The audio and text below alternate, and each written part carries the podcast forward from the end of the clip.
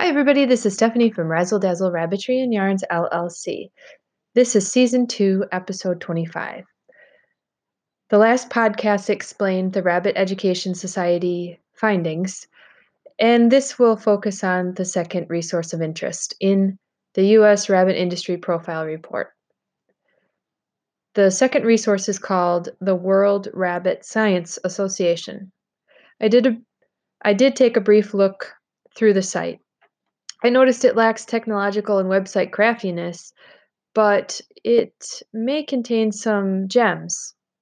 Specifically, I found an entire P D F file of a three hundred thirty-four page book titled Nutrition of the Rabbit, Second Edition. This was completely free.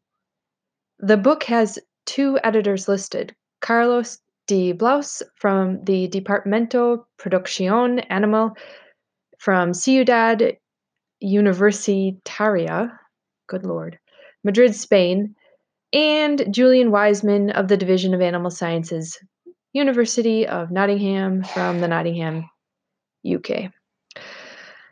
After looking at this listing of contributors and where they originate from, it was clear that this certainly is a scientific and mainly European endeavor.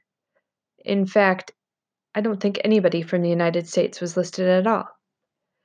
The articles are packed full of information on rabbit nutrition and digestion from pregnancy to old age. A special section on wool-growing rabbits was of interest to me. And here's what I found.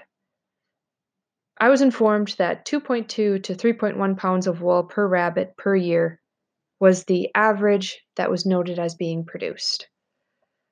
Three to four years of expected wool productivity were noted as well, and males produced five to ten percent less wool a year than females. Breeding does are not included in the production numbers because obviously when you breed a doe, she pulls out her wool to make a nest, and the wool is genuinely, gen, genuinely in a bad state by the time she is done because her babies have been climbing all over her. So week four is when wool grows the fastest, and it slows from then on out. Towards the end of the article, something I have never seen or heard of in the U S was mentioned. Adding a fasting day once a week in the later stage of wool growth to keep the wool moving through the system.